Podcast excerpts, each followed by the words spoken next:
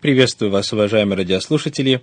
У микрофона Виталий Алиник, руководитель Центра Духовного Просвещения. Сегодня мы завершаем наш разговор о Боге, о том, каков Он, какова Его природа, какова Его сущность, кто Он и что Он желает, чтобы человек знал о Нем, каково Его отношение к миру. Мы говорили о том, что Бог есть любовь, как описание его сущности и взаимоотношений ипостасей божества по отношению друг к другу, так и отношение Бога к своему творению.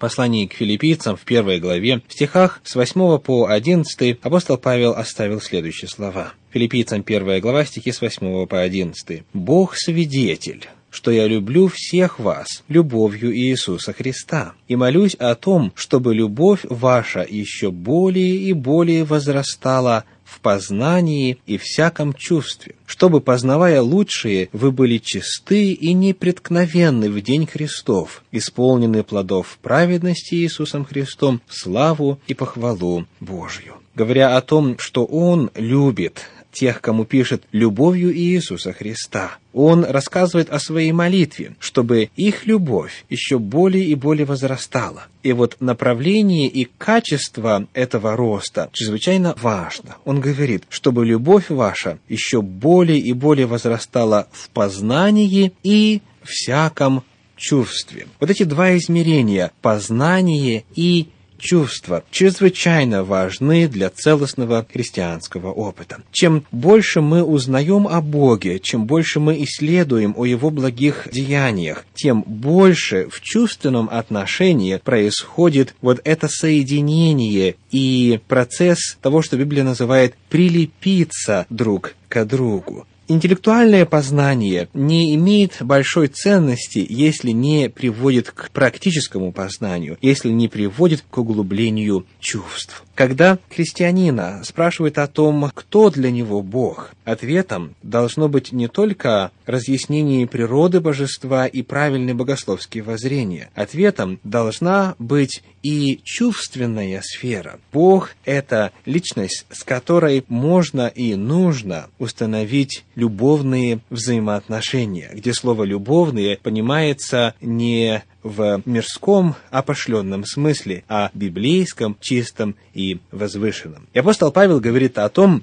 что вот эта любовь, когда она будет все более и более возрастать в познании и всяком чувстве, она приведет непременно к определенным последствиям. Сказано, чтобы вы, познавая лучшие, были чисты и непреткновенны в день Христов. День Христов – это день второго пришествия Иисуса Христа. Это день суда и встречи с Господом. И вот если, говорит он, ваша любовь будет возрастать в познании и всяком чувстве, то тогда вы будете чисты и непреткновенны в день Христов. И более того, еще одно очень важное измерение – вы будете исполнены плодов праведности. Библия не только здесь, во многих иных местах говорит о том, что если любовь к Богу является основой взаимоотношений между человеком и Творцом и Спасителем, то это меняет качественно и необратимо человеческую личность. Человек становится лучше, он становится чище, он становится праведнее. И главное, его жизнь, его духовный опыт проходит радостно, наполненно чувственными измерениями опытов общения с Богом.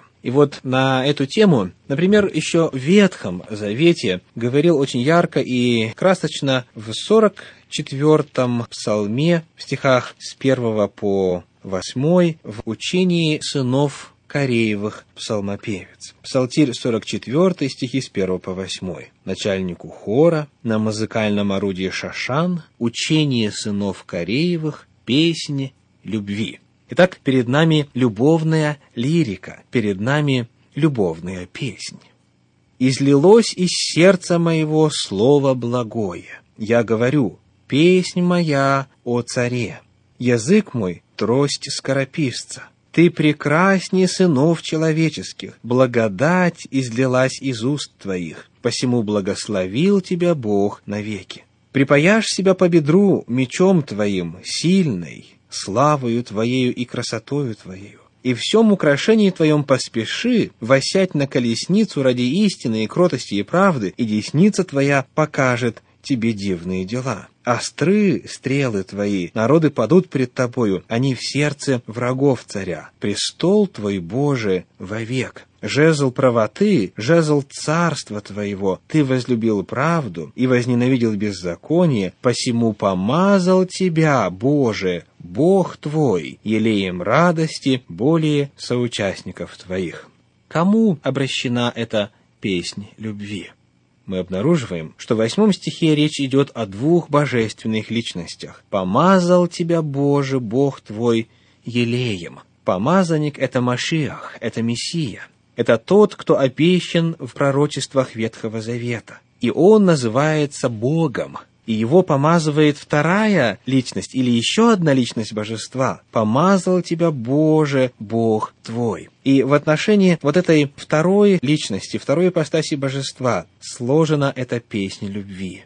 И говорится, «Ты прекраснее сынов человеческих» ты припаяшешь себя славою Твоею и красотою Твоею. То есть человек, написавший этот 44-й псалом, говорит о своих чувствах по отношению к Сыну Божию, по отношению к Богу, по отношению к Божеству. Он пишет песнь любви. Он изливает не только свое знание, но и свои чувства и говорит, Господи, Ты прекраснее всех, кого я когда-то видел.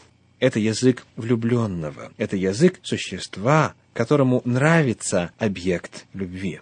В 26-м псалме, в 4 стихе, мы находим еще одно яркое описание вот этого человеческого отклика на все благие Божьи даяния. Книга Псалтирь, 26 глава, 4 стих говорит. Одного просил я у Господа, только того ищу, чтобы пребывать мне в доме Господнем во все дни жизни моей, созерцать красоту Господню и посещать храм Его.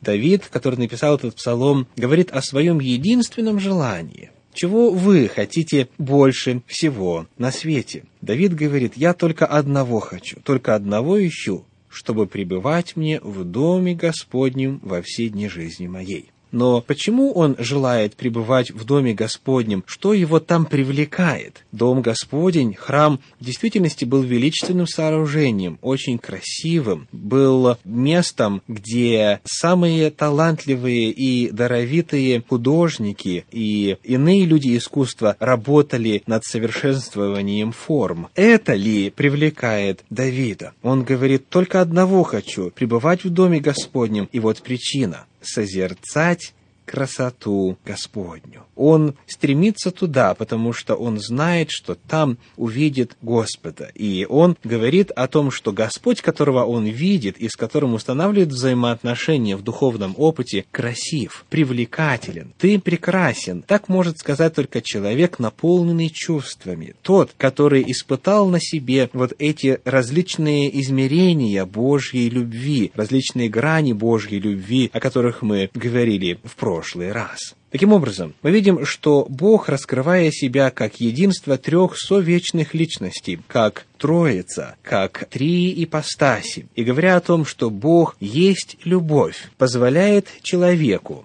стать частью этого круга взаимоотношений, стать частью этой божественной природы, что касается любви и чувств, которые любовь приносит в опыт и жизнь человека. В Евангелии от Иоанна в 17 главе в 3 стихе говорится «Сия же есть жизнь вечная, да знают Тебя, единого истинного Бога и посланного Тобою Иисуса Христа». В этом и есть суть вечной жизни. Не в том, что это будет огромное количество времени, а в том, что это это есть возможность познания Бога. И термин «познать» используется для описания близких личных взаимоотношений в семье. Божья любовь необъятна, Божья любовь безгранична, она не имеет высоты, глубины, широты, она не может быть описана и до конца понята. Это нечто, что будет предметом исследования на протяжении всей вечности. И посему в 15 псалме мы читаем в 11 стихе стихе, когда речь идет о Боге, полнота радостей пред лицем Твоим и блаженство вовек. Вот это истинная, подлинная цель